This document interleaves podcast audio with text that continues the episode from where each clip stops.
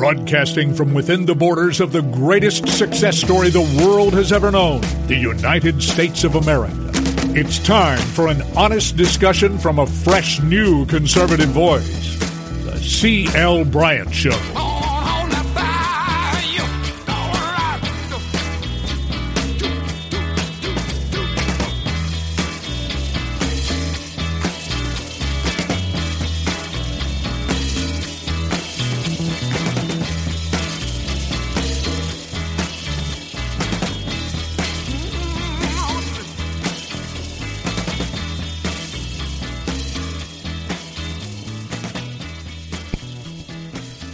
Welcome back. Welcome back, everybody, throughout the fruited plains of the greatest nation on the face of the planet, the greatest success story the world has ever known, and that is America. I'm glad that each and every one of you could come along with me today as we build the bridge to conversation. This is the CL Bryant Show. I am CL Bryant, live coast to coast and border to border around the globe. And I want to thank Red State, our flagship station as we uh, uh, journey into our American future. If you're traveling through Times Square, that I'm sure soon will be booming with people again, uh, be sure to look up above Ripley's, believe it or not. Look up above Ripley's, believe it or not. And uh, above that iconic building, you will see the Red State Talk billboard, and every hour, uh, 24 hours a day, the CL Bryant Show does pop up there on the billboard. And um, old CL's face looking right back at you. Hey, folks, uh, Times Square right now, though, still pretty much a ghost town. Only thing that's missing tumbleweed. that's the only thing that's missing. Uh, blowing through Times Square. Wouldn't that be a sight? Uh, that'd be a great shot for some futuristic movie, don't you think? Tumbleweed blowing through Times Square because of the virus. We're about uh, to see ourselves through this tunnel. I believe God has uh, provided the wisdom in our natural minds uh, for us to find our way out of these types of situations. And I want all of you who are a, of a Christian slant to understand that healing comes in many ways. I know that uh, many times when we think about uh, healing, we think about the miraculous healings that occur in Scripture and that were performed by the apostles and, of course, Jesus Christ Himself. But, friends, healing uh, comes in many ways. Sometimes healing has to be gradual. Uh, sometimes, uh, many times, we, we have to uh, learn something as we travel along the way to getting well, to being uh, healed as far as it is concerned. And, you know, and I, through the uh, ordeal with my wife, uh, Jane, I um, learned this that yes, uh, God did keep her around. Um, I mean, healthy, sound, doing her thing uh, for nearly 11 years after we got the, the first diagnosis uh, of uh, cancer in her body.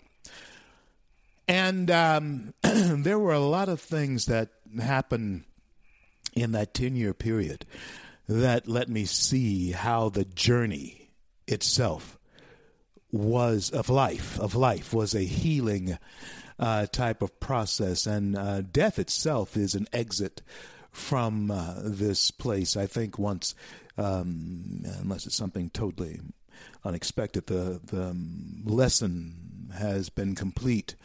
You go on and to be with the Lord in another existence. You're healed of whatever it was, and I certainly trust that you taught whatever you needed to have taught, uh, you know, in this lifetime. And some of you still have a lot of lessons to teach, not just lessons to learn. Uh, there are lessons for us to teach. And so, what do we teach? What do we learn during this period in time? What is it that we're supposed to learn uh, at this point in time in our American lives? Surely we have plenty of time to stop and reflect, right? Right. Of course we do each one of you at this point in time, unless you're one of those essentials uh, that's out there. And I, I, you know, all of us are essential to what we do, but you're not essential to the operation of the country or your city or, you know, what happens. And so you're at home. And you should have time to reflect. This coronavirus thing should have given you time to reflect. And I certainly hope that you're not uh, finding time to be angry at uh, your significant other, your spouse, your children. I, I hope you're not making time for that. But making time actually to honestly and uh, deeply reflect on how you know we all are are better coming out of this? Is there a lesson for us to learn? I mean, because the president is right about this for sure.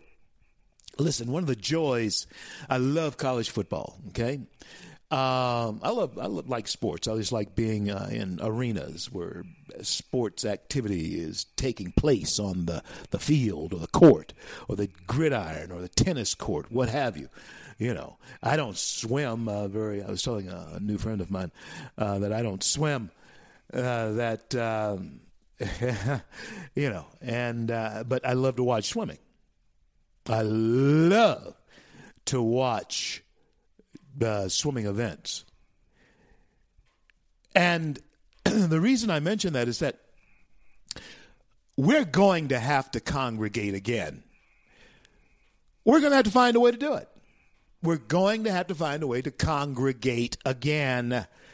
And the president is right. The joy, one of the joys of being in a stadium is being in a stadium next to that guy, next to this guy.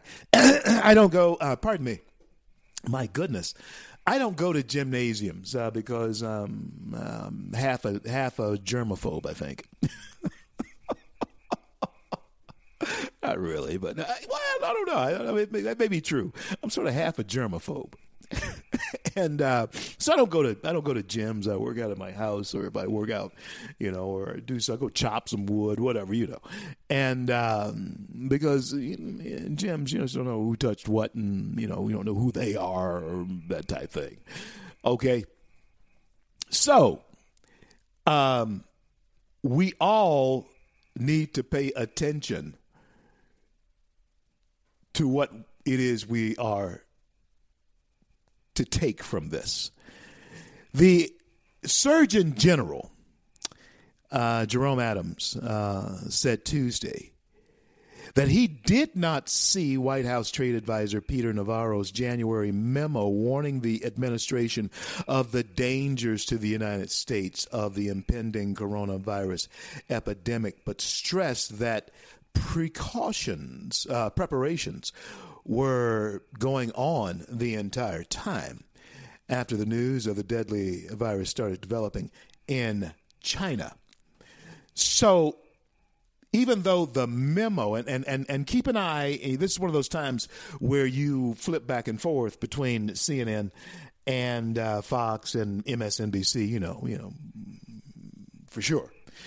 Because you will see three different stories, two of them told basically in the same vein, the same slant, one of them told entirely different. Somewhere in between, you find the truth uh, to the story. And that's exactly what we're looking at here. And I told you it's time now when you're reading body language uh, about the coronavirus on television and, uh, you know, uh, facial expressions when we're talking about that. It's time now to read between the lines on things that are, are being said.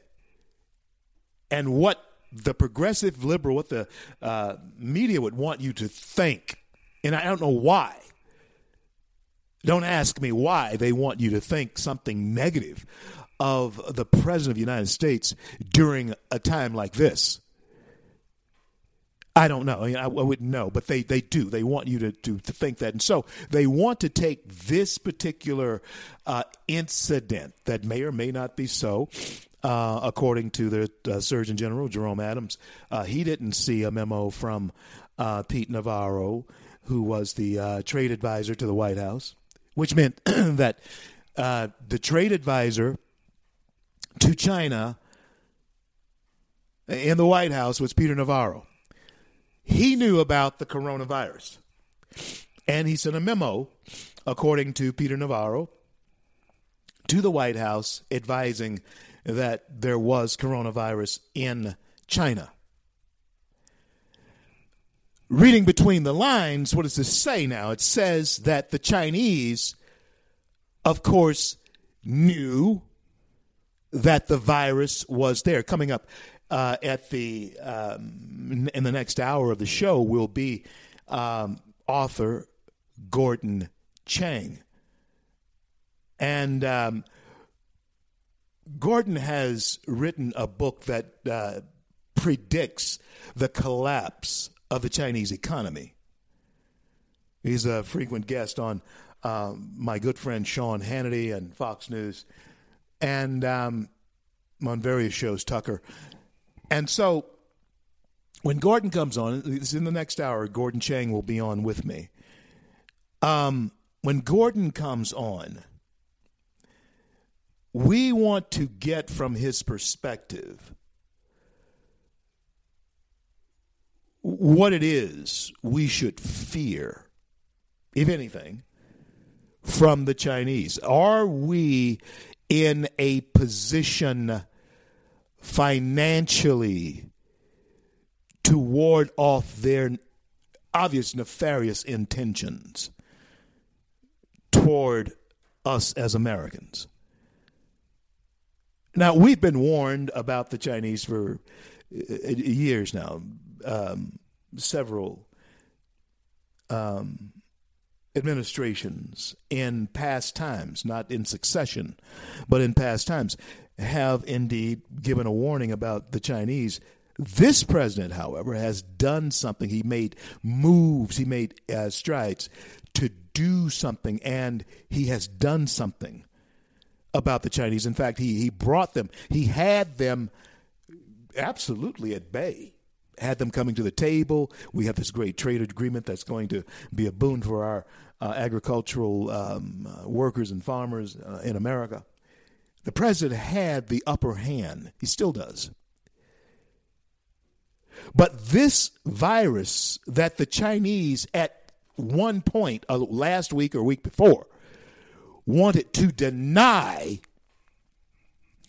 was anything uh, to do with them and wanted to blame the American military for putting it there.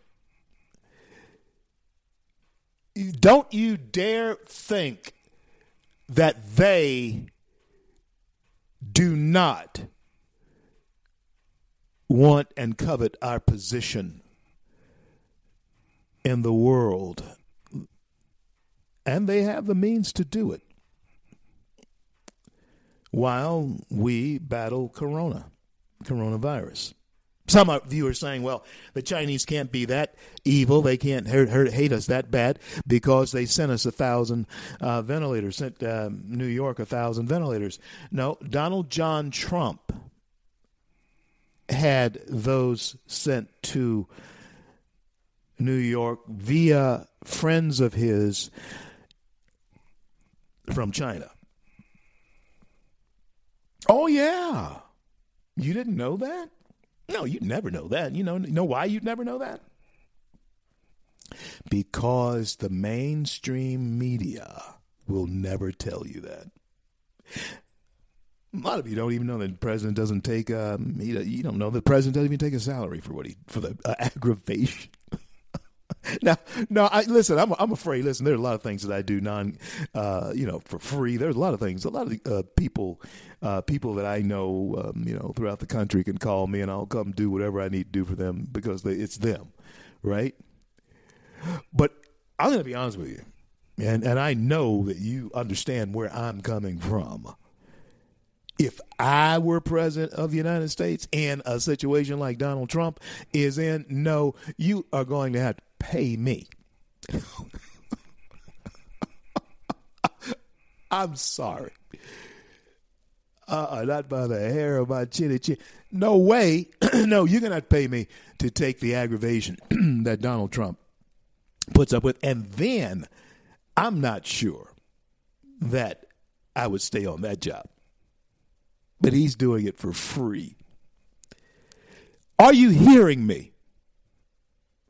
This this president, and I think John Kennedy was the last one to do it. John F. Kennedy was the last one to do it um, as president, is to you know not take his salary. I think at that time the president's salary was something like a hundred thousand dollars, uh, hundred fifty thousand um, dollars. I don't know what it was. It, two hundred thousand maybe it was back in the sixties. It might have been a hundred thousand. Not sure.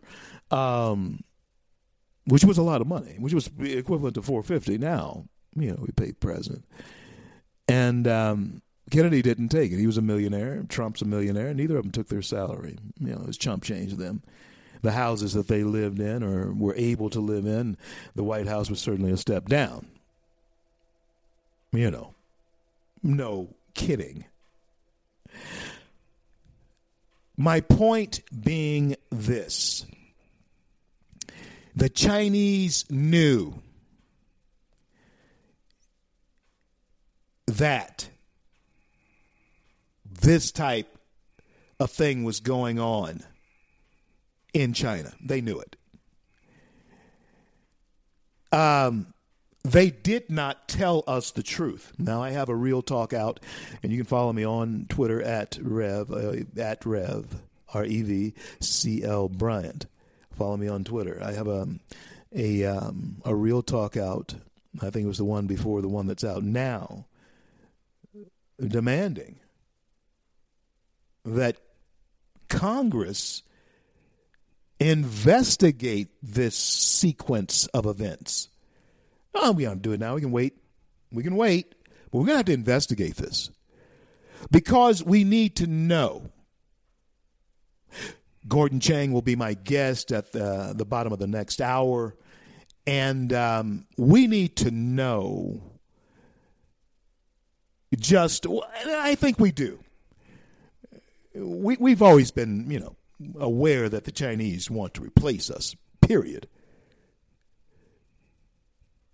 Financially and, you know, quite frankly, just shove us out of the way. Gordon Chang's going to come on and talk to us about that and his book um, that he has written outlining the uh, impending collapse of the Chinese economy. Gordon Chang will be my guest um, the bottom of the next hour. Stay with me.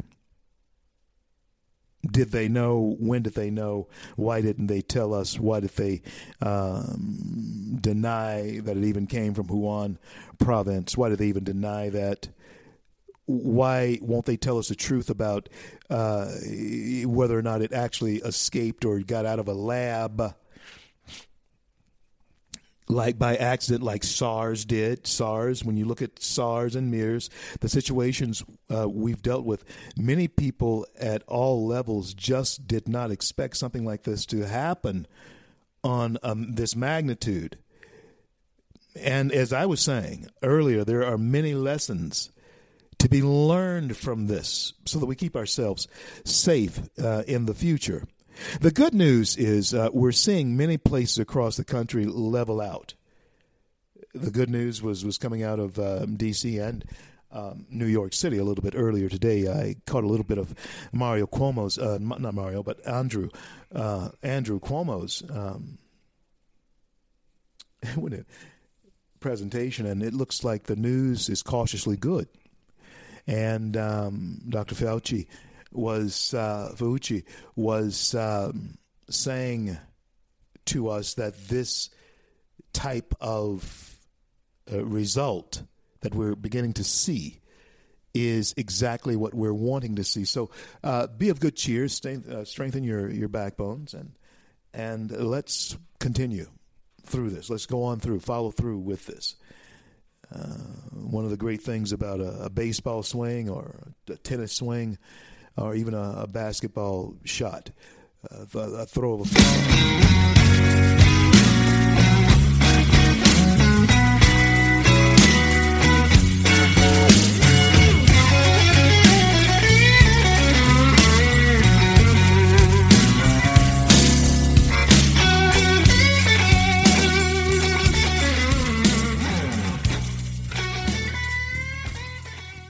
Red State Talk Radio is now available as a voice command on your Amazon Echo and Echo Dot by simply saying, Alexa, play Red State Talk Radio. Red State Talk Radio on TuneIn. Turn to every single American. Now, we've been hearing all these stories about sanctuary cities, sanctuary cities that. You can now find us on the Amazon Echo and Echo Dot, on TuneIn, on iHeartRadio, and we also have the phone apps in the App Store for your particular phone. And just in case we activated your Echo Dot, Alexa, stop.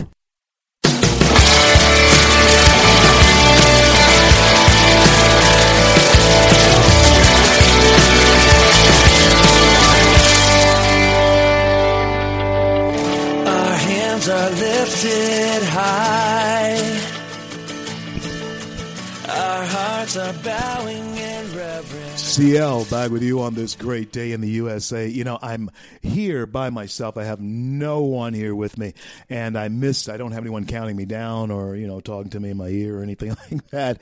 And so I missed the count on the time timing of uh, you know segments and so forth.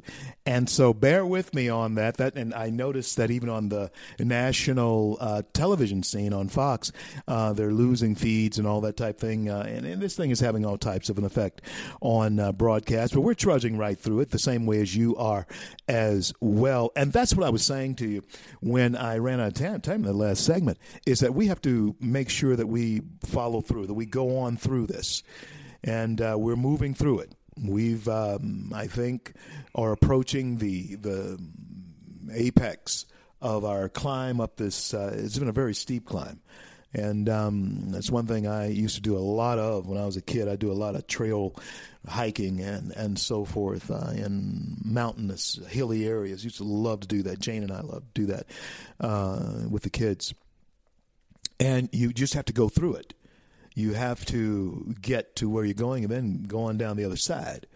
And so we're, we're just about at that, that point where we're at the, the top of this climb.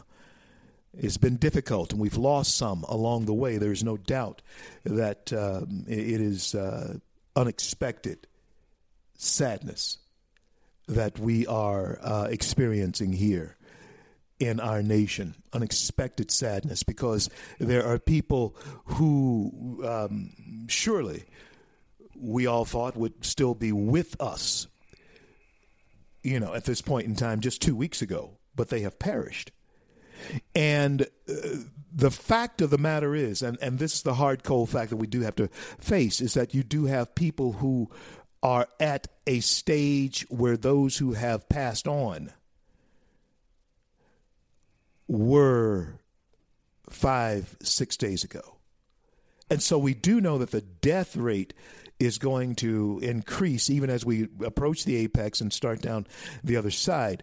But the good news that we're receiving is that the uh, death count may have been overly stated. And let's let's pray that that's the end, and then let's give God the glory for it because it it, it could have been worse. It can always be our worst expectations as men and the possibilities of that happening. Uh, let's thank God, our Creator, who we believe in our founding documents gives us this land that we live uh, in and on, um, and has blessed it with all of its faults, with all of her faults. He still blessed it to become the greatest nation on the face of the planet. You don't do that just because you want to. You have to do that because of favor, of, in my estimation, in my um, discipline, the Creator. Okay? And America has had that.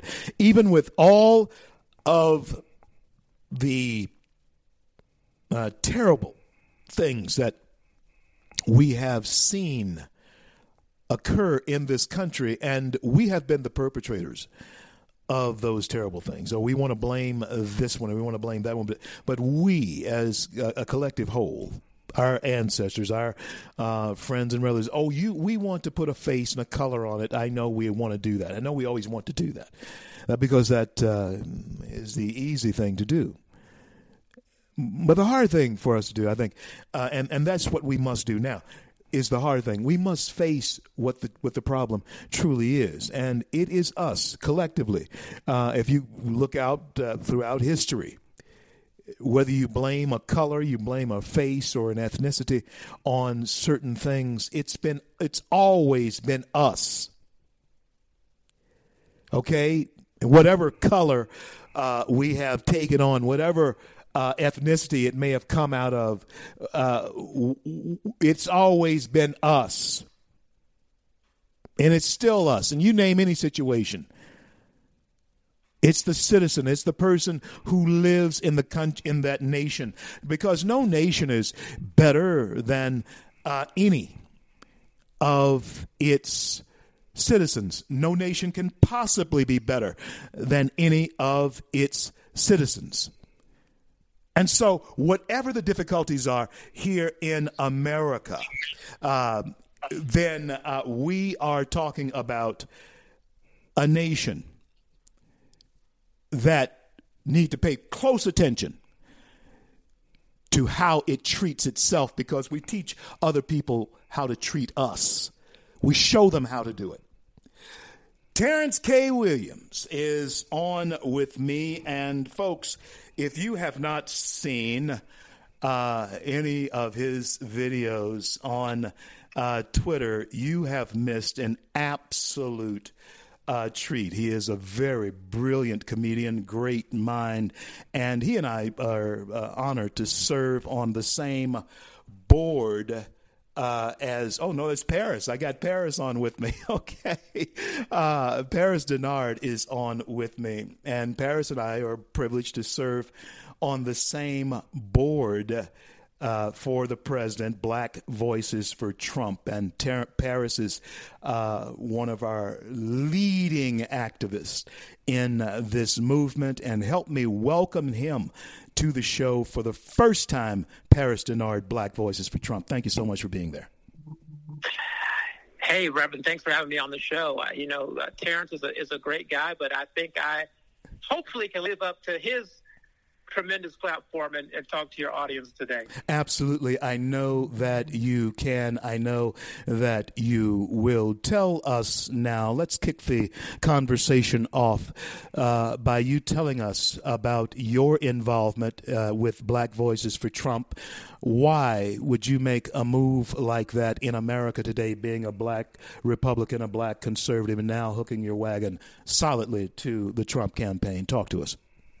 Well, Reverend Bryant, thank you for having me on the show. And, and, and for your audience, just a little background. I have uh, been in the Republican Party since I was 17 years old. I happen to be from Phoenix, Arizona, and, and um, I've held several positions. I worked in the George W. Bush White House for four years doing black outreach, amongst other things. And, uh, and now I'm privileged to be at the Republican National Committee as the uh, senior communication advisor for Black Media Affairs, and I am so tremendously honored to uh, serve with you on the Black Voices for Trump Advisory Board because to me, uh, President Trump has shown himself to be one that is uh, worthy of the black vote. He has shown himself to be someone who is serious about earning the black vote, and he has shown himself to be someone who has kept his promises to the black community from the campaign trail to the presidency and now during the reelection. And so to me, uh, it was uh, a, a a no-brainer, if you can use that expression, in terms of why I would hitch my wagon to uh, this person, both as a candidate, now as president, and then going into the reelection. When you look at the things that he said he was going to do for our community on the issues of criminal justice reform, education, uh, both uh, uh school choice and parental choice, but also with uh, historical historically black college universities known as HBCUs, uh, as well as his uh, support for faith-based uh, organizations and churches and religious freedom and liberty and being pro-life and supporting life uh, and championing life. And this from an economic and an entrepreneurial standpoint, um, championing black small businesses and, and creating an economic environment so that our black entrepreneurs, over 2 million in this country, many of which are black women, uh, can thrive and survive and, and, and, and do well and have a piece of the American dream. For me, uh, President choice is the President Trump is the black choice. And I hope that moving into this, this election in November, more of our uh, Black American brothers and sisters can identify through him, through us, amplifying the message and, and having our voice uh, going into communities all across the country, especially in uh, where you are now. Well said. Paris Dennard is my guest. Coming up at the end of the next hour will be author Gordon Chang. And I want us to, we're going to connect the dots here um, with Paris and with Gordon. And so I want you to stick around. Uh, Paris, there is an evolution that I think you and I, and along with this nation, uh, are witnessing. I don't know if everyone is aware of it, but are we going to see the fruit of our labor, your work, my work, uh, this 2020 election for president at the polls? Will black people, is there an awakening going on, and is there a movement to stimulate that awakening? Talk to us more. Well, I think there's no doubt that there's an awakening. I just saw a Zogby poll that just went out that said 36% of uh, black Americans are approving of the job the president is doing uh, as relates to his handling of the coronavirus uh, with the task force. And I think that we've seen other polls, uh, uh, Gallup polls and others that show the president, uh, his support with the black community increasing since that of t- 2016. Uh, and so I think when you when you look at the things that are being done, um, that this president talks about from the campaign, but also the presidencies and promises made and promises kept. And so if, if you look at an objective a black American in the country today will say, I will take out all of the noise that I hear from the mainstream media about who they say Do- Donald Trump is and who they and, and how they say I should look at and view Donald Trump and just look at it from an objective standpoint and say, okay, has he been a champion for HBCUs? And the answer is Yes. What are the facts? The facts are he has increased uh, funding and support for HBCUs by 14% uh, and just passed the uh, a major piece of le- standalone legislation that really uh, gave millions of dollars to HBCUs and other minority serving institutions uh, to, to make it available for them to have permanent funding for 10 years. Uh, and, and, and that's with the Future Act. Uh, the question is, has President Trump been a supporter of school choice? Uh, and parental choice and, and, and vouchers and, and letting parents choose where they want to go to school, where they want to send their children? The answer is yes. When you look at his unprecedented support, both for the Opportunity Scholarship Program, both in D.C. and the other things that the Secretary of Education, Betsy DeVos, is doing, the president has shown himself to be a champion for school choice for parents. It, it, the question is, has the president uh, led in, in, in, in, tremendous ways on criminal justice reform to make it so that people who have paid their paid their debt to society, that were nonviolent, that were in in prison uh, for for many re- for many years, and and and and been able to get out early, also be able to receive the training and education that they need inside of prison to get out and be productive citizens? The, the answer to that is yes, because we saw him sign the, the First Step Act and now working on the Second uh, Chance Act. And so he wants to do more. 3,000 uh, uh, Americans went home last year for Christmas, and many of them were African American. And we saw uh, Alice Johnson's ad on the Super Bowl. It was her voice her experience, her story, talking about how criminal justice reform has impacted her life, and she was thanking President Trump. Tens of millions, if not hundreds of millions of people saw that ad. And so across the board, you can ask, even from an economic standpoint, has black unemployment gone down? Has we have, have we seen the gap uh, close when it comes to uh, uh, black and white wealth, the poverty levels, and, and, and the numbers of blacks on food stamps, and just people on food stamps outside of the black community? Has it gone down? Are more people working? The answer is yes. And then when we get into this COVID 19 pandemic, this war that we're fighting right now, has the president stepped up to the plate and said, I want to make sure that the black community is impacted favorably by receiving certain benefits and certain and having access to certain opportunities so that we can lessen the blow from COVID 19? And the answer to that is yes. Seen through uh, HUD saying if you have a mortgage, uh, you will not have uh, you won't be evicted uh, for, uh, to the end of April, and they'll probably uh, extend that out so that if you have a mortgage, you can't be evicted because of COVID 19 or foreclosed on. And when it comes to unemployment benefits, expanding that, uh, giving an additional $600 if you are, uh, for some reason, let go from your job. And then with the Paycheck Protection Program, allowing you to apply for that if you're a small business owner, uh, which we know 2 million black Americans are, and then that will allow you to stay on the payroll for eight weeks or pay uh, your employees or, or pay for utilities and rent. Uh, and that extends to churches and faith-based organizations and charities. And then when it comes to even accessing the treatment for COVID-19 and getting the testing, that if you have insurance or if you don't have insurance, that's going to be covered by the federal government. So there's no reason for us and as a community to not get the treatment and the help and the, and the, access that we need during this crisis. So across the board, Reverend Bryant, we've seen President Trump step up to the plate and truly be a champion for our community. And I think that's what you're going to be able to see moving into November is that time and time again, there's not anecdotal evidence, but there's factual evidence showing that President Trump has been a champion for our wow. community. Wow, Paris, that was an education. And folks, that's exactly what is necessary now a re education on where we are, particularly in the black community uh, and uh, in our political views. Paris, uh, when we talk about this, and I want you to stay with me if you possibly can uh, through the sure. break, only have about uh, three minutes left in, in this segment. But I want to start our conversation to carry over into uh, the next segment with this. Uh, have we taught, and, and this discussion that many times, folks, you won't hear anywhere else, and that's why you, uh, you've made this show as popular as it is, because you hear this type of honest discussion here on the CL Bryant Show over Red State, the largest talk platform in the nation and the most listened to. Paris Dennard is my special guest, my colleague, Black Voices for Trump communication director, Black Outreach, there in with the White House, Donald John Trump, president of the United States. My honor to have him on uh, with me. Paris, the question that I have for you is this one. Have we uh, maybe inadvert have we uh, maybe inadvertently taught the Democrat Party how they should treat us and have we accepted that type of treatment of um, being ignored, lied to, as um, a normal political behavior? And is the president, Donald John Trump, breaking that stranglehold? And you've outlined so many things in, in what you uh, talked to us about um, just uh, in, in the last uh, few minutes.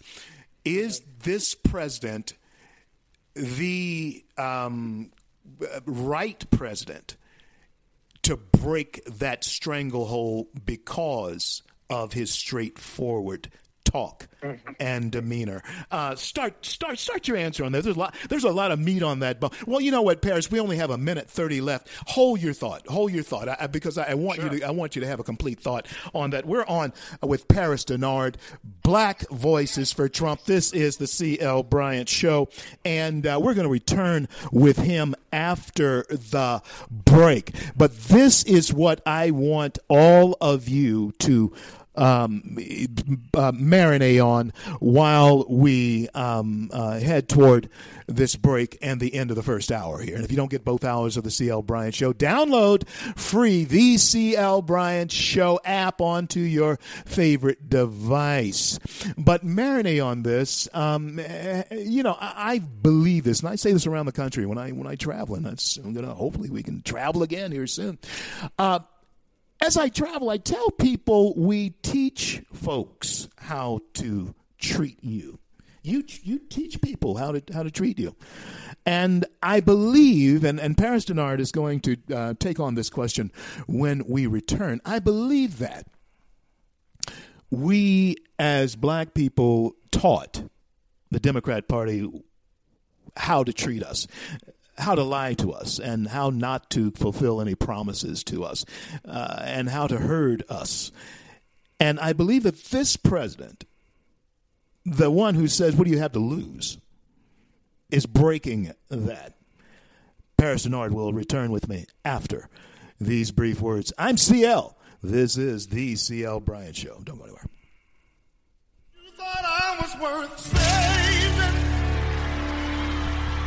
So you came and changed my life. You thought I was worth keeping. So you cleaned me up inside. You thought I was.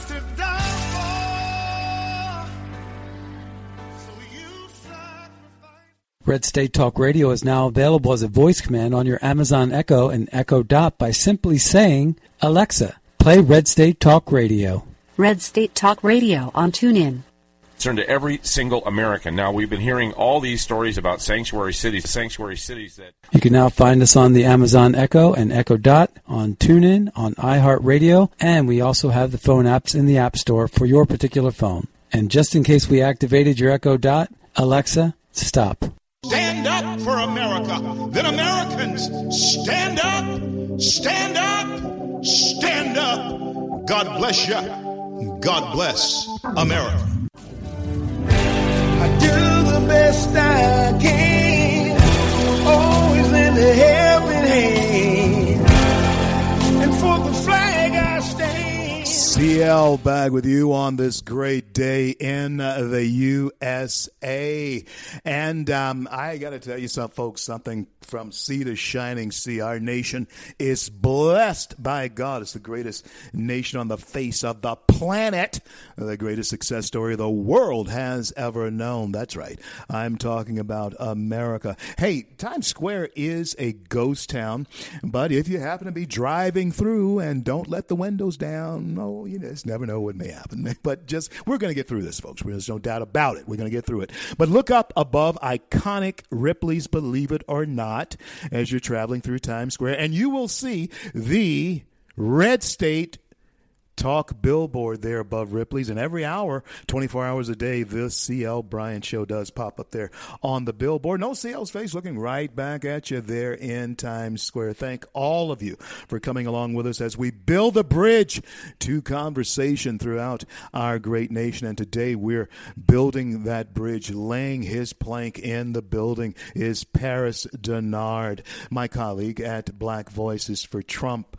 And he is lending, lending his expertise, his talent, his articulation to the communications of uh, re-electing uh, our president for the United States' highest office. Paris, when I left you, I was talking to you, ask you this question Is it possible that um, we black people, we folks, and full disclosure, folks, Paris and I are both black men in America who happen to be conservative and happen to be vote Republican.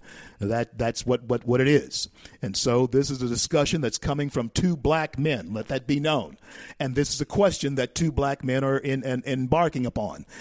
Is it possible that this president uh, is the exact right president to change the hearts and minds? Is it possible that he's the president who speaks the language that black people need to hear? And is his personality, yeah, I know I like it, a plus for black people? And have Democrats lied to them over a period of time? Uh, talk to us about that, Paris. Well, Reverend, I would tell you that I don't know if, if we've taught the Democrats uh, as, a, as a group of people how to treat us, but I think we've certainly accepted it. I think we've accepted for many years uh, of having our vote taken for granted. I think we've accepted, uh, at least for eight years, having a president in office uh, who looked like us but really didn't do a lot for us and never really held him fully accountable for his actions. There's, it's inexcusable, in my opinion, for uh, uh, President o- President Obama to have cut HBCU funding in his first budget. It, to me, it's unacceptable for him to never address the the the uh, uh, HBCU uh, White House conference for eight years. To me, it's unacceptable for him to do many of the things that he did as in terms of uh, addressing the needs of other communities, other groups.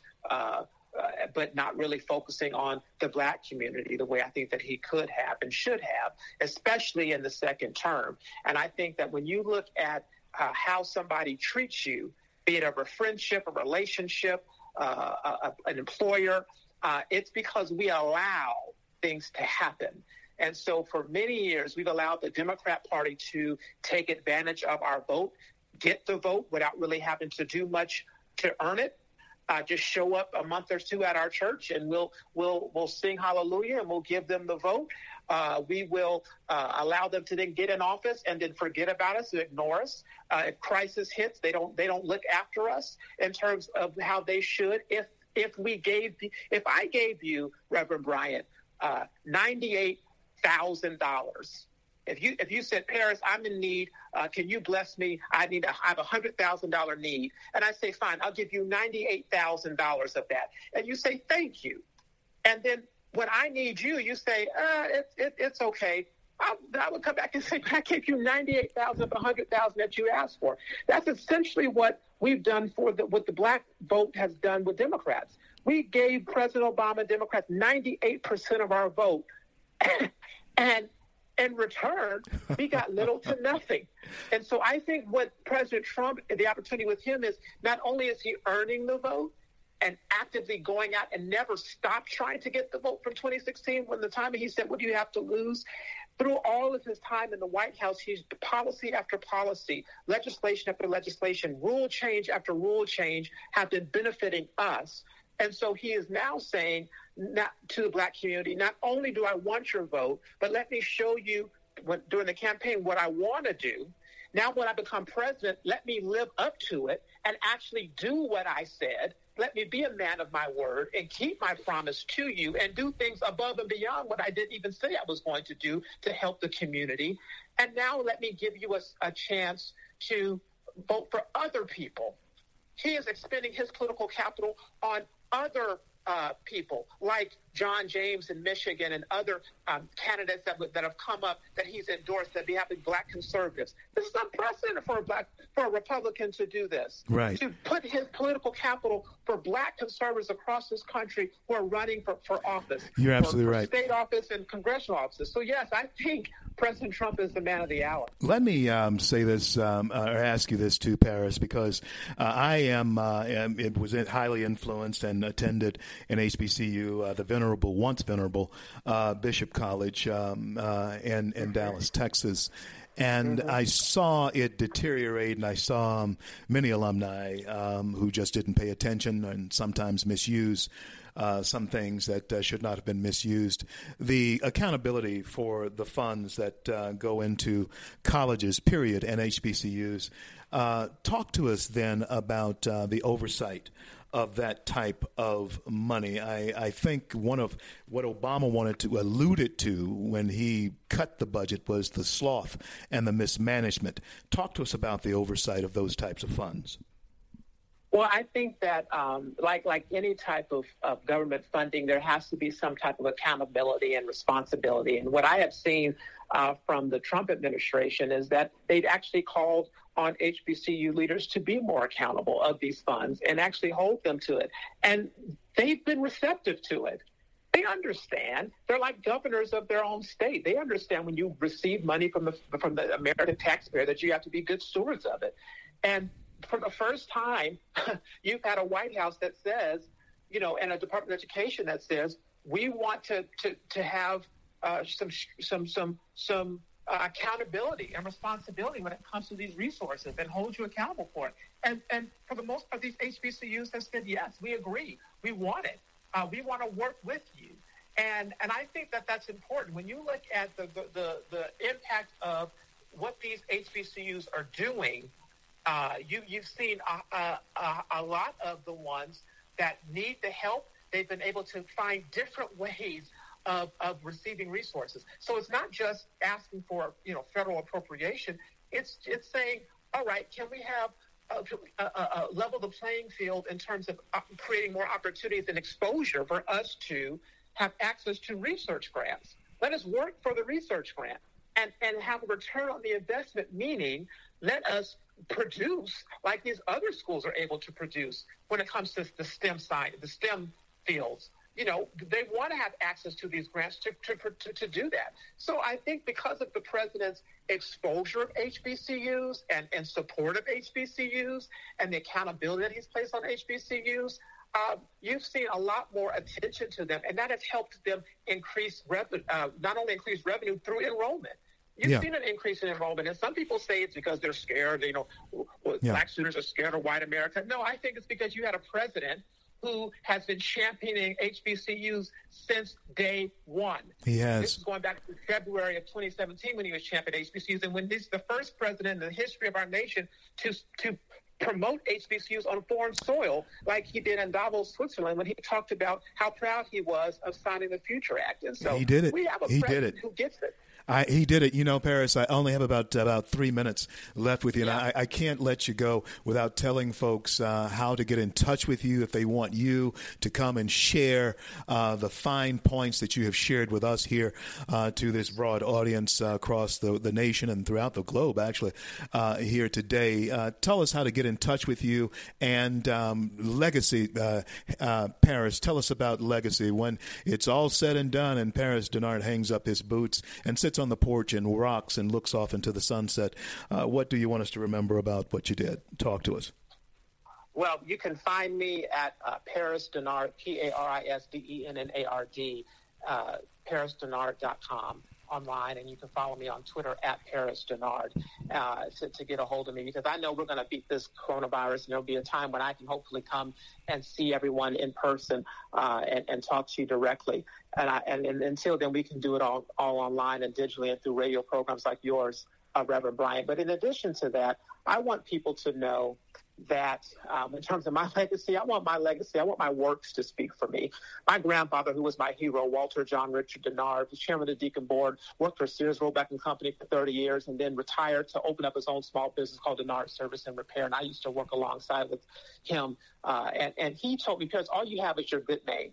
When you shake somebody in the hand, shake, shake them, shake their hand, and look them in the eye, you mean what you say and say what you mean. And you only have your good name and, and make the Dennard name proud. And I hope that my legacy will be that for my people, for the community, that they will say Paris Dennard fought for us and tried to make opportunities happen for us on the Republican side. My grandfather told me, he said, Paris, he was a Democrat. He said, Paris, I don't like your party. I don't like your president at the time. He said, but I love you and I love you in the party. Keep fighting for us in the party. And that I hope my legacy is that Paris was a true champion and fighter for the black community and made ways and made impact and created opportunities to grow and expand uh, the, the, the, the black community in a positive way, economically, spiritually, and, and politically, uh, because of his advocacy work uh, with the GOP and with President Trump. Well said and well done, man. Continue to fight the good fight. I certainly uh, know that you will because you are Paris Dennard fighting the good fight. I'll see you on the trail again. God Yes, bless you and keep you. And thank you. Thank you so much for being on with me. Talk to you soon, man. Absolutely. Thank you for having me. Appreciate you. I'm CL. This is the CL Bryant Show. That was Paris Dennard. And uh, I got to tell you something, folks. When we're able to lay it out like that, when we're able to say it like that, so that even the youngest person, the five year old, the seven year old in the room, can understand uh, what we're wanting to do here, then uh, we're making progress. Yeah, we're making progress. Uh, this was not in any way a message or an interview of poor, pitiful me. Look what they've done. It was a message of overcoming and what we must do. And and and folks, I am all on board with that, and I believe that this president, Donald John Trump, is all about what we should be doing, what we should be about doing to keep America great. And I do not, not me personally, and, and people in my circle, and of course, you know, I have people who are not in my circle who I dearly care for and love. Um, we need to consider the alternative here. And even though um, I uh, initially was not, I was a Ted Cruz, you know, guy. But I saw the light, and I'm glad that I saw the light and jumped on the uh, Trump campaign. Once he got the nomination, I was all in. We're going to talk a little bit about that after the break. Gordon Chang coming at on, on the bottom of the next hour. Gordon Chang will be my special guest. I'm CL. Be back after the news. Don't go anywhere.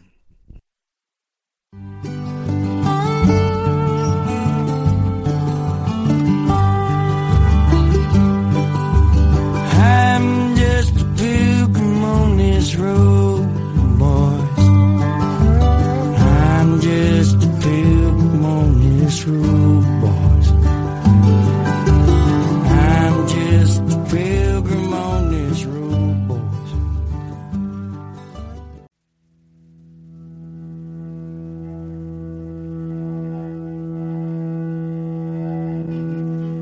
Broadcasting from within the borders of the greatest success story the world has ever known, the United States of America.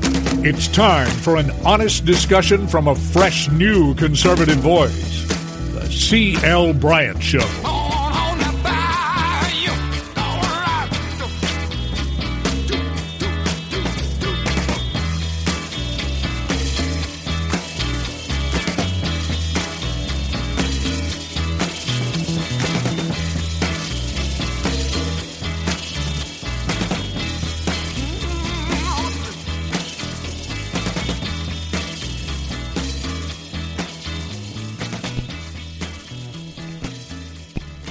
Welcome back. Welcome back, everybody, throughout the fruited plains of the greatest nation on the face of the planet. The greatest success story the world has ever known, and that is America. I want to thank each and every one of you for being there as we build the bridge to conversation daily right here on the CL Bryant Show. Along with Red State, our flagship station, I want to thank also Loving Liberty.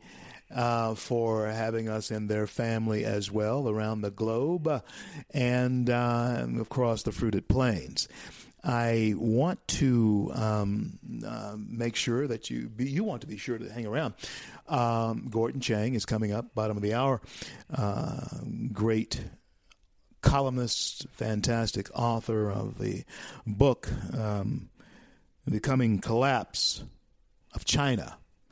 I want to hear from him on um, how he views our coming relationship with China.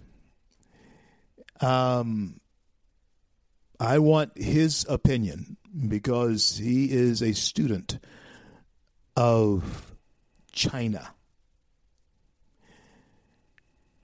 I want his opinion on whether or not the friendship that the president is wanting to have with the Chinese is that uh, something that borders on pipe dream.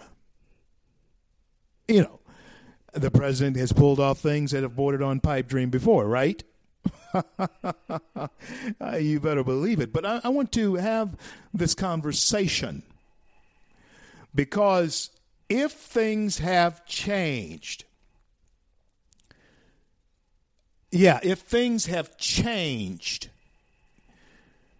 in our world as we know it before Corona, COVID 19,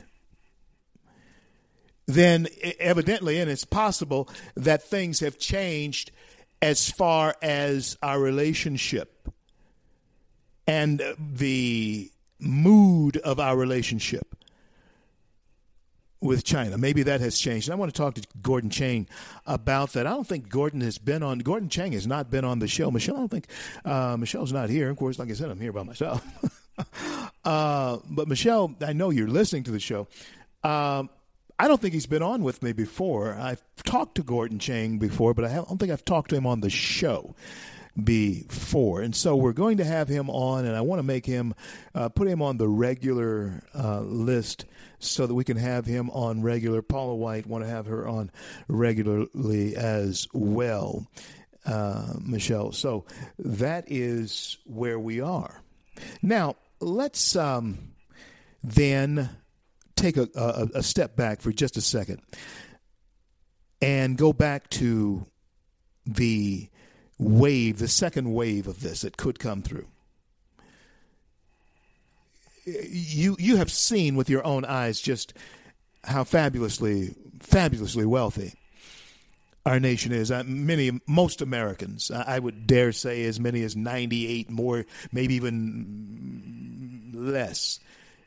You know, maybe maybe even um, maybe not that many, but ninety percent of Americans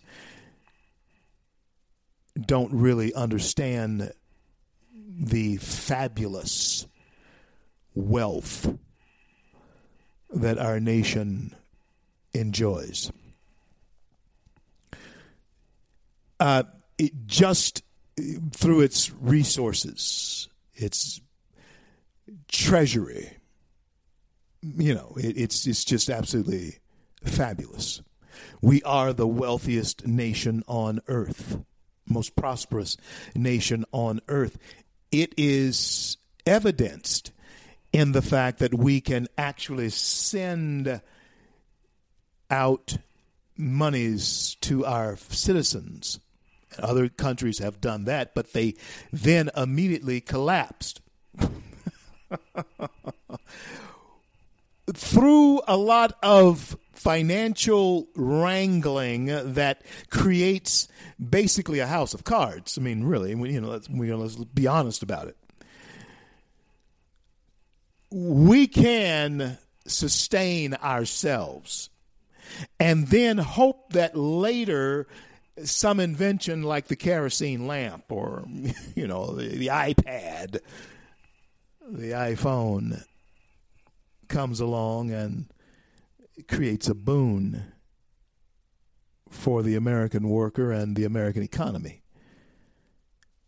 Yeah, but we are fabulously wealthy Americans. We are fabulously wealthy. And if you don't appreciate anything uh, more today, appreciate this one thing that you were born here, that you were born in America at this time. And even though, uh, yeah, the coronavirus is, um, you know, just booming here, we've surpassed the Chinese and the uh, Italians, but, you know, we're um, much bigger than the Italians and the Chinese. Well, we need to investigate them because it appears that this very well could have all been avoided. They could have all been avoided if there had just been honest, honest communication taking place between heads of state. And and and one of the things that uh, you know the president has wanted to do was give his newfound friends President Xi and little little Rocket Man, even Vladimir, and he's he's come under assault for this. But he wanted to give them the businessman's um, version of benefit of the doubt. But um, you fool me once, shame on you. Fool me twice, well, it's going to be shame on me, so I can't let you do that. And that's the way he's playing this. If you, you're paying attention, that's the way he's playing this. He wanted to shut the doors to the Chinese and those who are criticizing him even now, the president even now, they criticized him for wanting to shut the doors. And now they're criticizing for not shutting the doors soon enough and and we know you know that this is the the road that we have to travel and and the row that we have to hoe uh, as far as concerned. Yeah row r o w row. You hoe a row. You don't hoe a road. You hoe a row. Corn you know, cotton you know potatoes. Hoeing potatoes. You hoe the row. I hear people mess that up all the time and it wasn't an easy row R O W, for the president to hoe, H O E, because nobody in the Democrat camp wanted him to succeed, and many in the Republican camp had the same type of demeanor toward the President of the United States. But he has succeeded in spite of all of that. Now, over 700 hospital workers in the Detroit area have tested positive for coronavirus, and the uh, evil of this. And uh, I was talking to a, a, buddy of mine, Shane Hernandez, Representative Shane, her state representative Shane Hernandez, in um, Michigan today, earlier, and um, and keep keep that name in the forefront of your political thinking, Shane Hernandez. That's my that's my buddy, just like a, uh, a son to me. He really is, and um, keep an keep an eye on on that name. And so I'm going to have him on the show here soon. Uh, he's been on with me many times, but I haven't had him on lately. Great time to have him on while I can get a hold of him and have him nailed down. But hospital workers in the Detroit area 700 of them have been tested positive. Now, the scary thing about this uh, virus, all of us know this, or we should know, and if you don't know it, we find out. Listen, you need to you need to find out as much as you possibly can about this virus. And you need to know just how sneaky it is. I said to you yesterday. I said to you yesterday that the um, it's the snake that you don't see that will bite you. Mm, yeah, unless you're an idiot.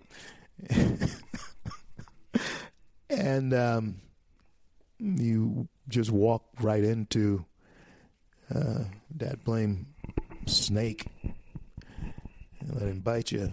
But it's the snake generally that you don't see that will bite you, especially if they um, don't give off a rattle like a cotton mouth. They are mean. Yeah, they are. As cottonmouths are mean little snakes. and they can get to be big snakes. Saw them break the leg of a dog one time. It's the snake you don't see that'll get you. So know everything you need to know about Corona because those 700 um, hospital workers in Detroit that have tested positive for coronavirus. This is the the the thing that that frightens the most is that you don't know, we don't know who we have come in contact with in the last 14 days. We don't know. We don't know who they have come in contact with. And one of the things that I'm grateful for. And Jane, uh, I just almost had foresight. My my wife, my uh, departed wife, um, she said that she had to leave. She wanted to leave Louisiana, just had to get away, and I guess um, you never know what people have as far as their own insight into their, their lives and their days and premonitions and so forth. And so we came here and we enjoyed it. We loved being here. The the time that she was um, in the in the month and a half that um, we were here, that she was able to enjoy being here, and then that final uh, couple of weeks, it was, mm, it was uh, down from 40,000 feet, we started descending rapidly and it crashed. But I'm glad that um, God, in His wisdom, uh, decided to bring her home with Him instead of allowing her in her weakened state to be here now. I couldn't see this. Who could see this a month ago? No one could. No one could have. A month and a half ago, two months ago, who could have seen this? Five months ago, who could have seen it? No one could have. That's why we walk by faith and uh, not by sight. That's why I do my very best to do that. Now, friends, um, when we think about how far we got to do, and reminder Gordon Chang coming up at the bottom of the hour. Gordon Chang coming up at the bottom of the hour. Um, extraordinary columnist, extraordinary mind, and gives us keen and extraordinary insight into China will be my special guest. Earlier, Paris Dennard was on with me. He is uh, a colleague of mine on the advisory board for the president, Black Voices for Trump, and um, he is also now been elevated to communications director and Black Outreach uh, for the White House. And uh, he was on with me earlier. And download the app if you have the app. That um, conversation, you want to uh, look back at the points by point by point that Paris made um, in his interview as to the achievements of DJT, Donald John Trump.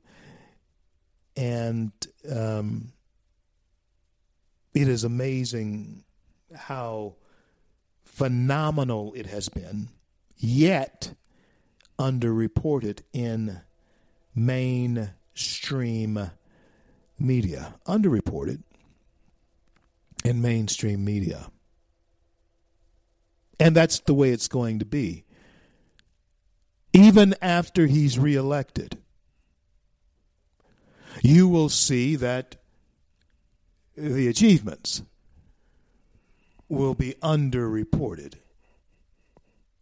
And since, um, although Trump, I don't believe, will ever be a lame duck anything.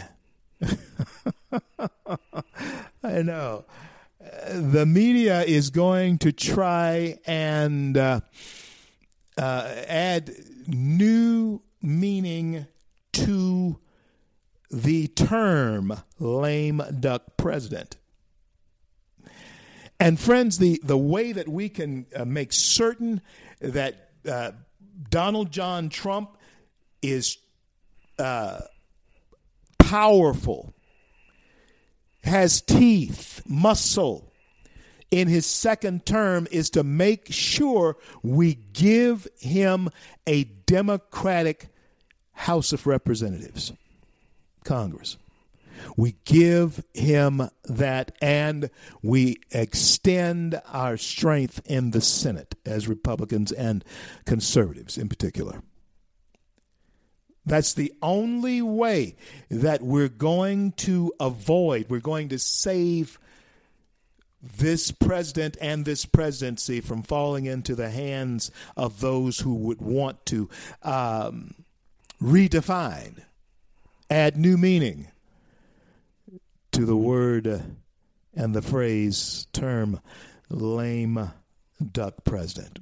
We have to, we must regain the House and we must expand our hold on the Senate so that the engine can be refired and we can at least look to the hills from whence cometh our help, our Creator God, for four years of American prosperity. And then, guess what? 2024.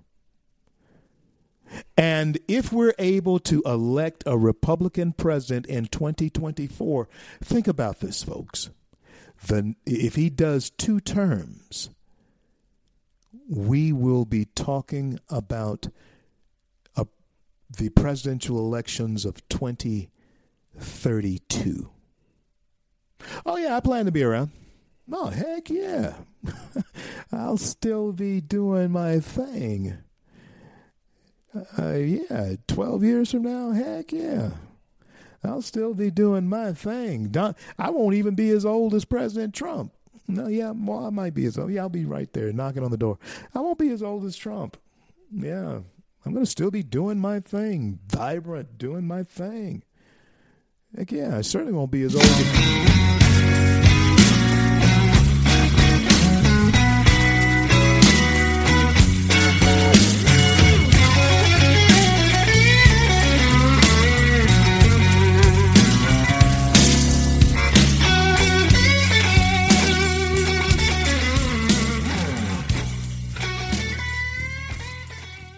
Red State Talk Radio is now available as a voice command on your Amazon Echo and Echo Dot by simply saying, Alexa, play Red State Talk Radio. Red State Talk Radio on TuneIn. Concern to every single American. Now we've been hearing all these stories about sanctuary cities, sanctuary cities that You can now find us on the Amazon Echo and Echo Dot, on TuneIn, on iHeartRadio, and we also have the phone apps in the App Store for your particular phone. And just in case we activated your Echo Dot, Alexa, stop.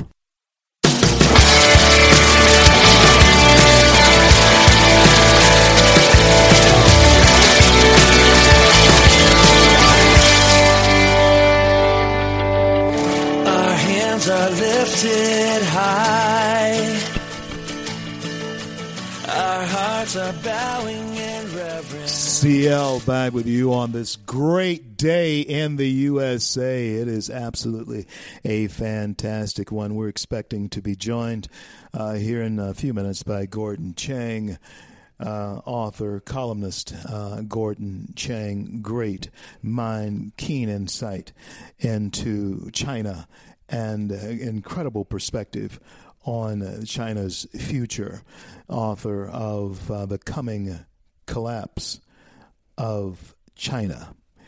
And I want to talk to him. He'll be coming in with us here shortly.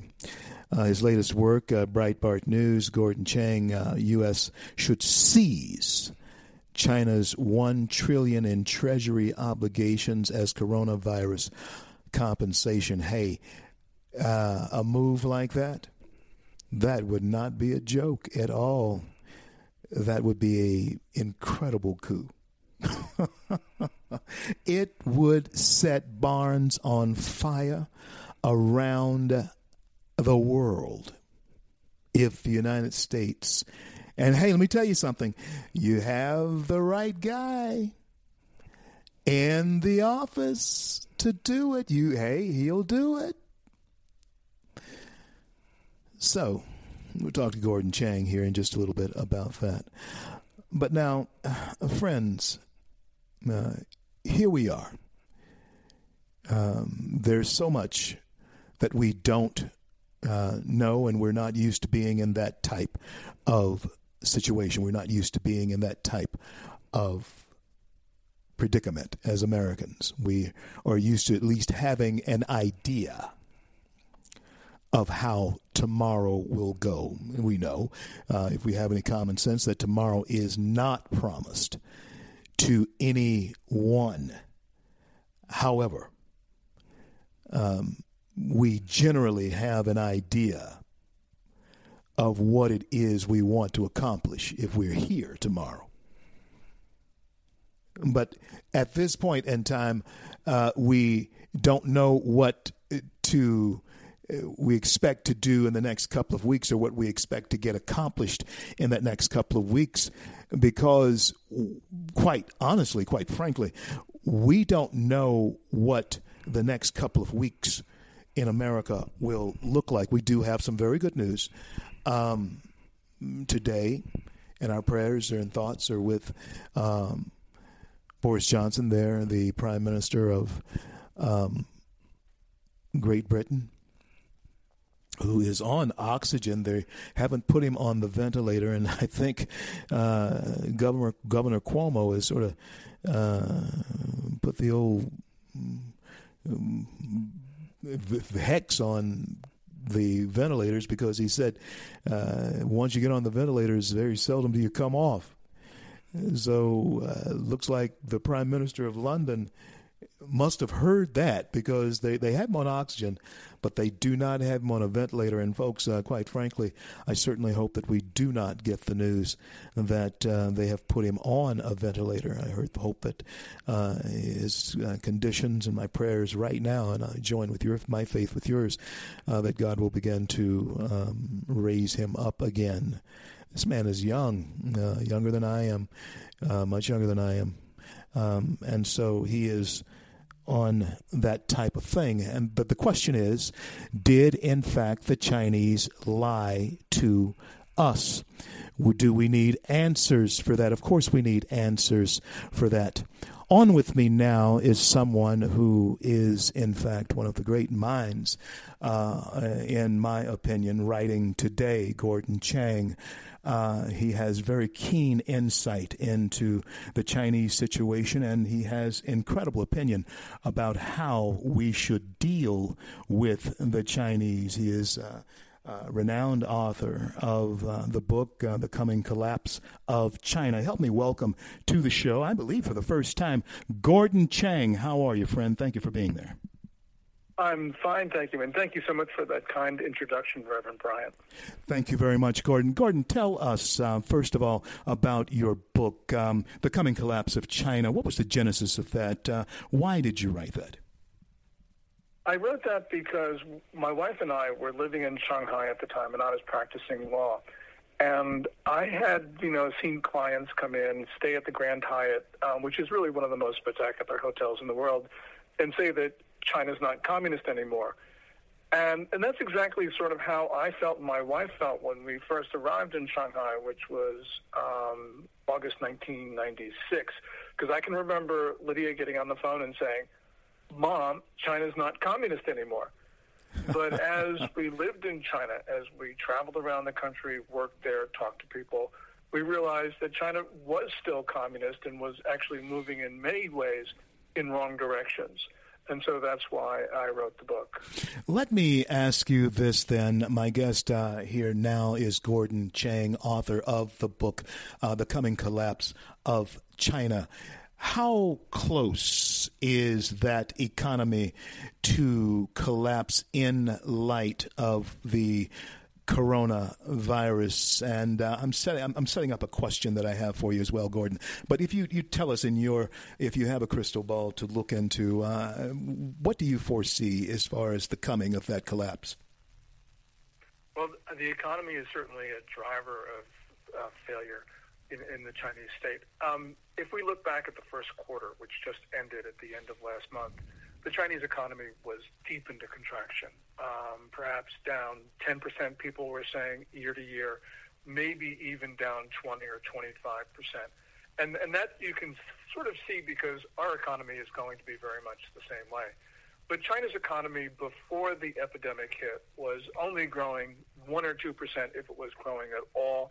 It's burdened by debt. Um, the leaders in, in Beijing didn't really know what to do except to try to pour on more stimulus, and it really wasn't working.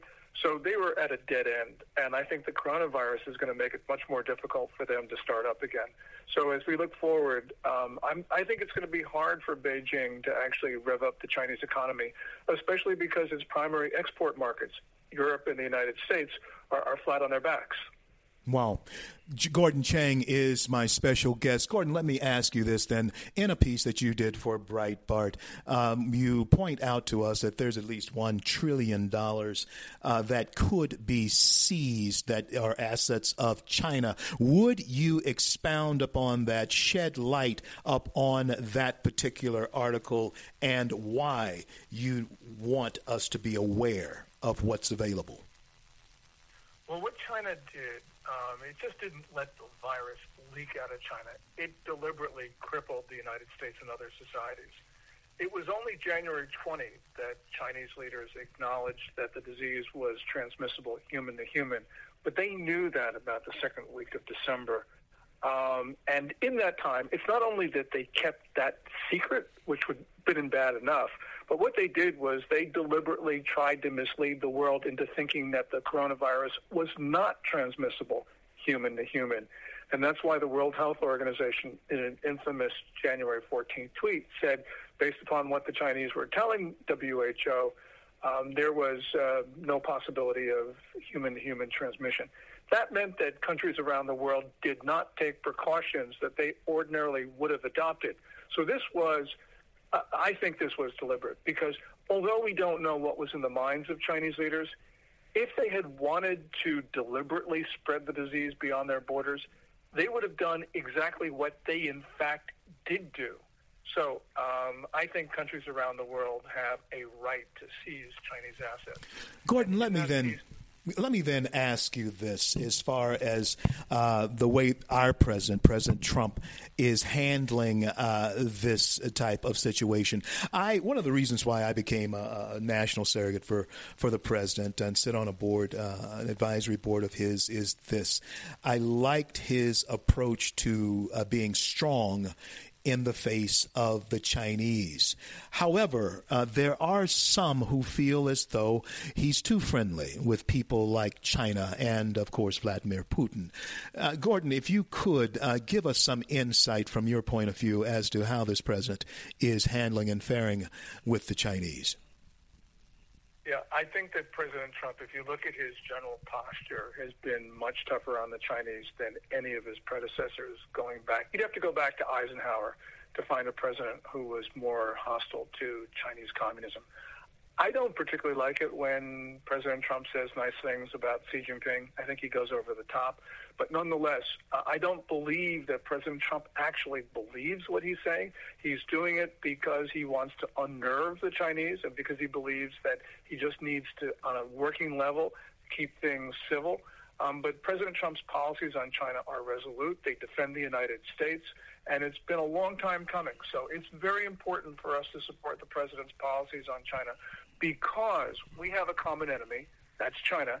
That common enemy means us harm, and we've got only one president right now. Um, so my message to Americans is whether you're Republicans or Democrats, whether you're going to vote for President Trump in November or not, he's the only guy who's going to save us. And so we've got to rally behind him at this critical moment because we could lose our republic.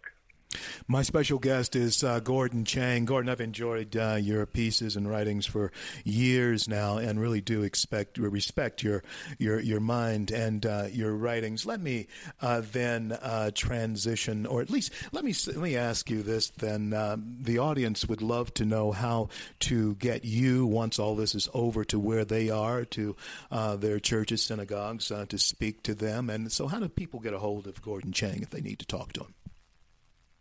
Um, I've got a website. Uh, well, the uh, the email address is info at g o r d o n c h a n g dot com. Info at dot com. And my Twitter handle, you can send me a direct message there, is G O R D O N G C H A N G. Um, and, um, you know, I, I, I try to respond to everybody. I'm not always 100% perfect at that, but um, I'm my wife is very good at, uh, on all these things. Well, bless your heart for giving credit to your bride. Uh, Gordon, uh, everybody has been on the show, and I'm, I'm really proud to add you uh, to uh, this list. Everybody from Hannity to the, the, whoever you want to name uh, have been here. And this is a question that I like to pose to um, most who come on the show, and I certainly want to hear from you on this particular question. You, your body of work is huge; it's large. You've you've done you've done good uh, as far as spreading uh, your message and uh, your thoughts and philosophy on life and and politics. But once you sit on the porch and there you are rocking, holding hands with your, your, your significant other, your wife, looking off into the sunset and uh, reflecting on life, um, talk to us about legacy. What would you want us to remember about um, Gordon Chang's journey here with us? Talk to us. What a great question. I've never been asked that question before because I've never really thought about legacy because we're just really just so involved day to day China's propaganda is pervasive, um, and they've tried to flood the United States. They've tried to ha- have been successful in penetrating American society from the top to the bottom. So I don't really think about uh, tomorrow that much. I'm just sort of very much concerned about making sure that the American people have an alternative viewpoint to that of a very hostile regime that means us harm. So, um, you know, in terms of legacy, Um, maybe I'll think about that when we're sort of past this crisis. Yeah. But uh, yeah. No, no, I, I no, I was listening. Yeah, it is something for us to think about when we're past this crisis. And folks, uh, my special guest has been Gordon Chang. Uh, tune in uh, two hours every day. Gordon, uh, I want to thank you for being here with us um, uh, here on the CL Bryant Show. If you don't get both hours, download free the CL Bryant Show app onto your iPhone or favorite device, and this conversation will be there, and I want you to reflect on it. Last question for you uh, here. Have about three minutes left. Uh, Gordon, um, you were talking about after this has passed, after this is over.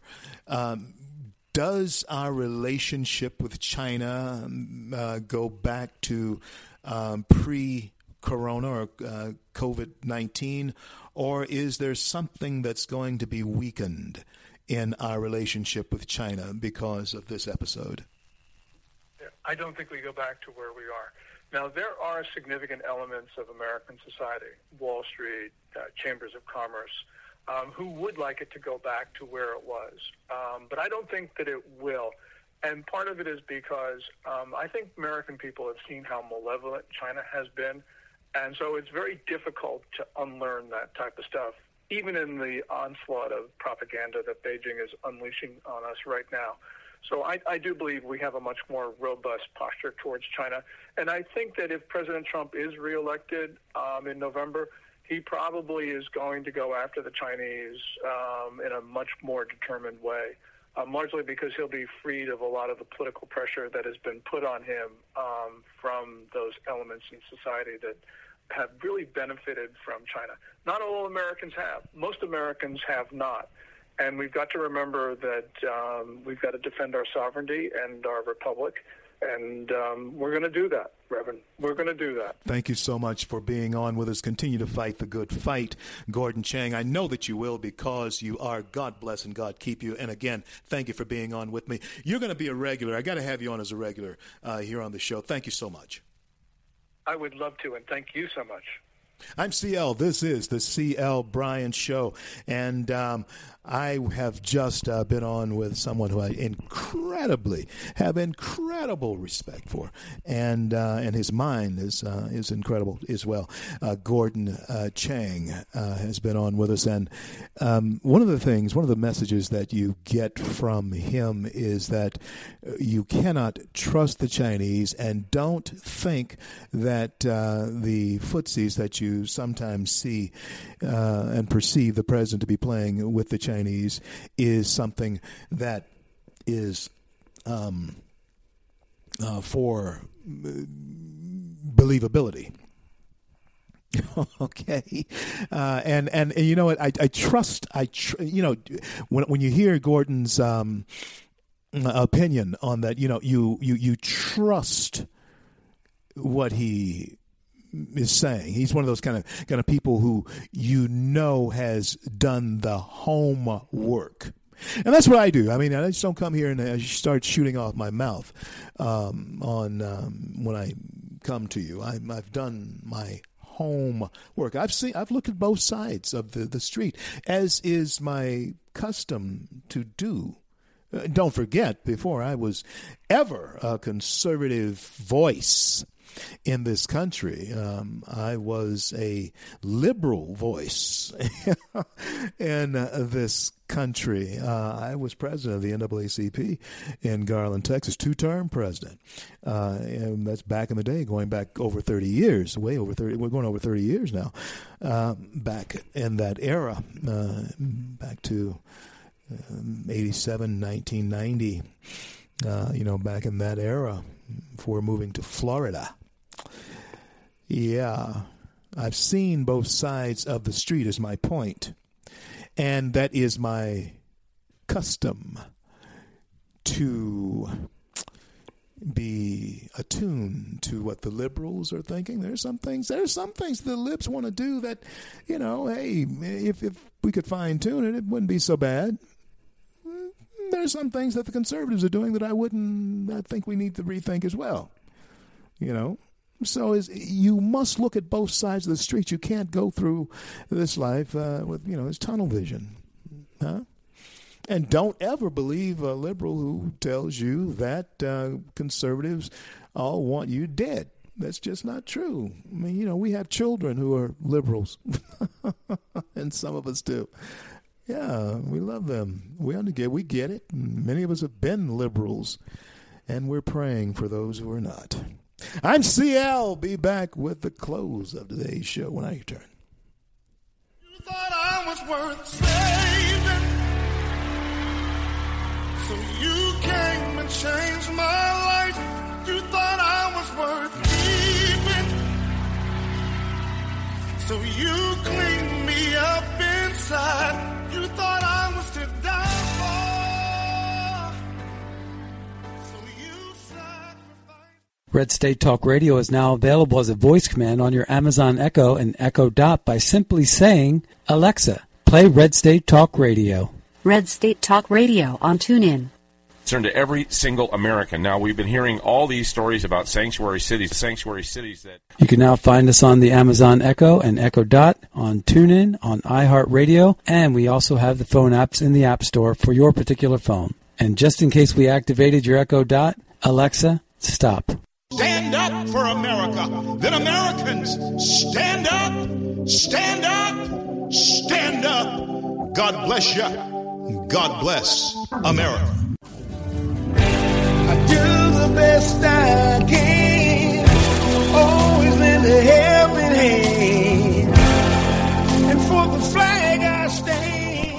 CL, home stretch of the CL Bryant Show today.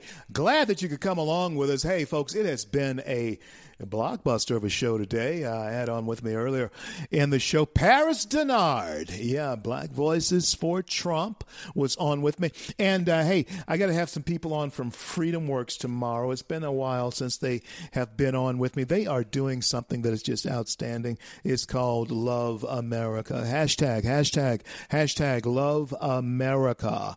Go there. I mean, make it big. Make that hashtag. Uh, make it go. And um, it is something, folks, that I am just absolutely uh, thrilled to be a part of, uh, part of to be a part of that family, the Freedom Works family. Uh, follow me on Twitter at Rev uh, R E V Rev uh, C L Bryant, and um, there are some things that we have released. Freedom Works and myself, we have released uh, here just yesterday. I think the latest one uh, come out. You'll. Go when you go there at Rev R E V C L Bryant. Uh, follow me on Twitter. You'll see me with a mask on, and but click on that one. Yeah, be sure to tune in on that one. And hey, folks, believe me, we're going to make it. No doubt about it. Regardless of what our liberal friends and children and loved ones are saying to us, we're going to make it. And regardless of what they're saying, the president is handling and has handled this very, very well. Uh, yeah, um, you know, conservatives, we are not. This is this is what this is what what's different about someone who is a conservative than someone who's a liberal in the way we approach this. You see, I just believe that you're wrong. That's all. I don't I don't believe you're evil. I believe the effects of your thinking can create certain evils that would be bad for all of us as Americans. But when you consider me as a conservative, you think that I'm evil because I'm a conservative. You know, no, you, you bypass being wrong. yeah. I, there's nothing wrong with you considering my opinion wrong because therein lies the conversation. You think I'm wrong, I think you're wrong. Okay, so let's talk about it. You know, I'm not going to argue about it, but we can talk about it. Okay, therein lies the the foundation for conversation because we travel toward. Whenever you start that conversation, when two opposing views are being heard, you begin to tra- travel toward one another. Though you may never agree, you still travel toward one another because you are able to talk. Oh, there are many people that I talk to on a regular basis that we will never agree ideology, uh, ideologically on um, American principles. I mean, the way they should be executed. We'll never agree on them ideo- ideologically. But we definitely can agree to talk about it, our disagreements, and the strengths and weaknesses of our points of view. Yeah, sure, there are some strengths in the points of view of those you disagree with. There are some weaknesses. There's some flaws in the things that I'm uh, talking about, and um, you know, even though, regardless of how dogmatic I may uh, appear and come off, you know, I know that nobody's right all the time. I'm right most of the time. yeah, I'm, I'm right. I'm right most of the time. I am most of the time. But nobody can be right all the time, you know. Especially now that I'm getting a little older, just a little bit. I mean, uh, just uh, just uh, not not even a half step slower. You know, I'm still sharp as uh, sharp as I ever was. But nobody can be right all the time, and so you have to uh, be certain to speak with and talk to people who have differing views than you. I do it all the time. I take them to coffee. I take them to lunch. You know, I don't like to have dinner with people uh, who uh, are prone to argue. I don't. I don't. I don't like that. I, I do like friendly discussion.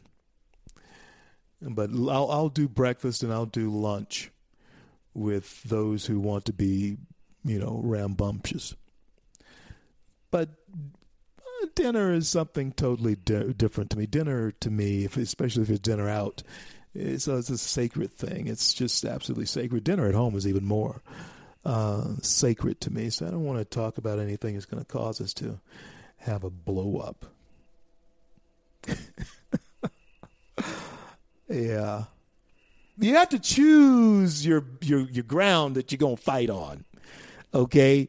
And dinner is just not that ground where I want to fight. I don't mind fighting at lunch. I don't mind fighting at breakfast. You know, in fact, I'm, that that propels me through the rest of the day and night.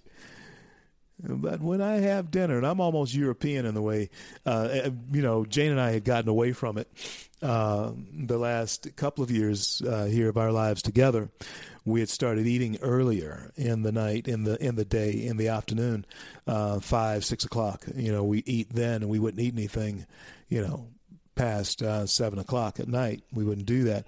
But prior to that, uh, you know, in our ministerial lives, and uh, we had a very European type of uh, way we did.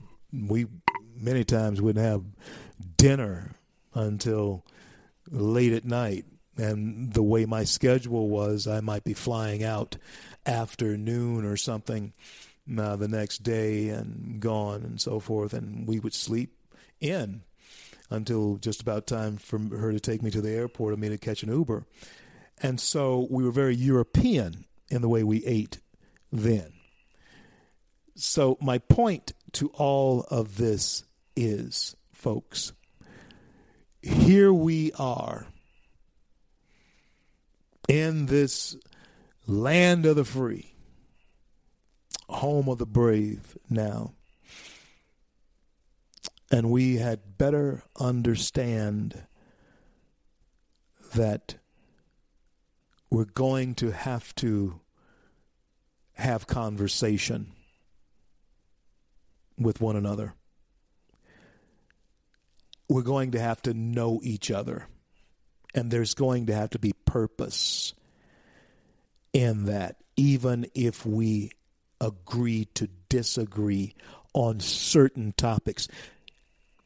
Believe me, the things that are important to our relationship with each other as Americans, those things will prevail in the conversations that we're going to have the things that are truly important. I said this to you, I think, a couple of days ago.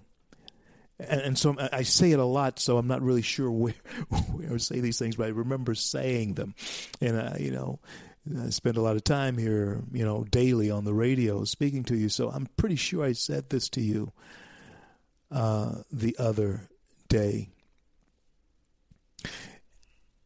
And that is this virus is going to teach us something about our American character. It, it will alter us psychologically. But the fact of the matter is this, and I don't believe this is going to change. We like being in our ball stadiums, football, baseball, basketball stadiums. We soccer. We like congregating like that. That is why I know that we will find a way to do it again in the way that we did it before. We like the high fives. We like living our American lives the way we have been living them. And whether it's SARS or Corona or whatever it is, we will not go away quietly into the night. We are Americans. We will stand and we will fight and defeat this enemy too. This, all of us should take the pledge right now as American citizens that we will defend our nation, our way of life against all enemies, foreign, domestic, and even invisible, like this coronavirus is, by behaving ourselves in responsible ways. Hashtag love America. By behaving ourselves in responsible ways.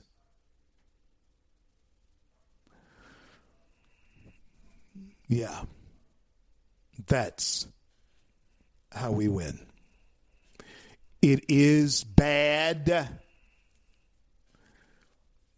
that the situation calls for government to be exercising the type of authority that it has exercised, and we'll pay close attention to that exercise of governmental authority to make sure that the hand does not become heavier than it is. Yeah, that's why the government has to open up again. That's why our uh, country has to get back to work so we can take that hand off of us.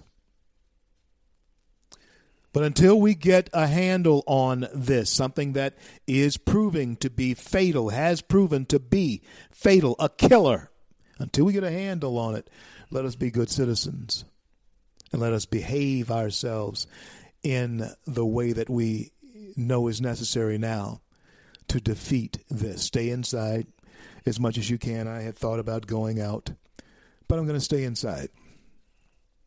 I've gone for drives. I haven't gotten out of the car, but I've gone for drives and so forth. Stay inside. Hey, listen, folks. We shall overcome. Yes, we shall. I am grateful today for my guest, uh, Paris Dennard, Black Voices for Trump, and uh, Communications Director, Outreach Director for uh, Black Outreach. The Trump campaign was my uh, special guest, one of my colleagues um, on the advisory board of Black Voices for Trump. And um, I was on in the second hour of the show with um, Gordon Chang, author, columnist, great American mind. Gordon Chang was on with me, and uh, I thank him for the insight that he gave us. And truly, he is letting us all know, in no uncertain term, that China is not our friend, and we had better uh, heed the president's warning and keep an eye on them as well.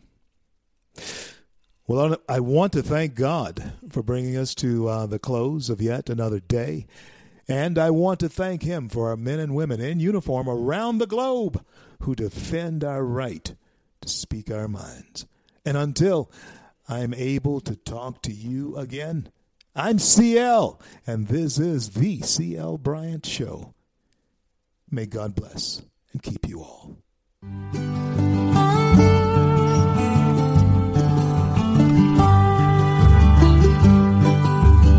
I'm just a pilgrim on this road.